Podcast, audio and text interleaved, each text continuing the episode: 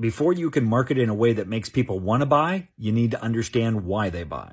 Consumer behavior is less about logic and reason and more about emotions and feelings. So don't ask what can I sell, ask what problems can I solve. View your product or service as a bridge between where they are and where they want to be. Four emotions influence buying decisions. The guarantee of the outcome. How difficult it will be for the consumer to get the outcome. How fast can I get the outcome? And how important will that outcome make me feel?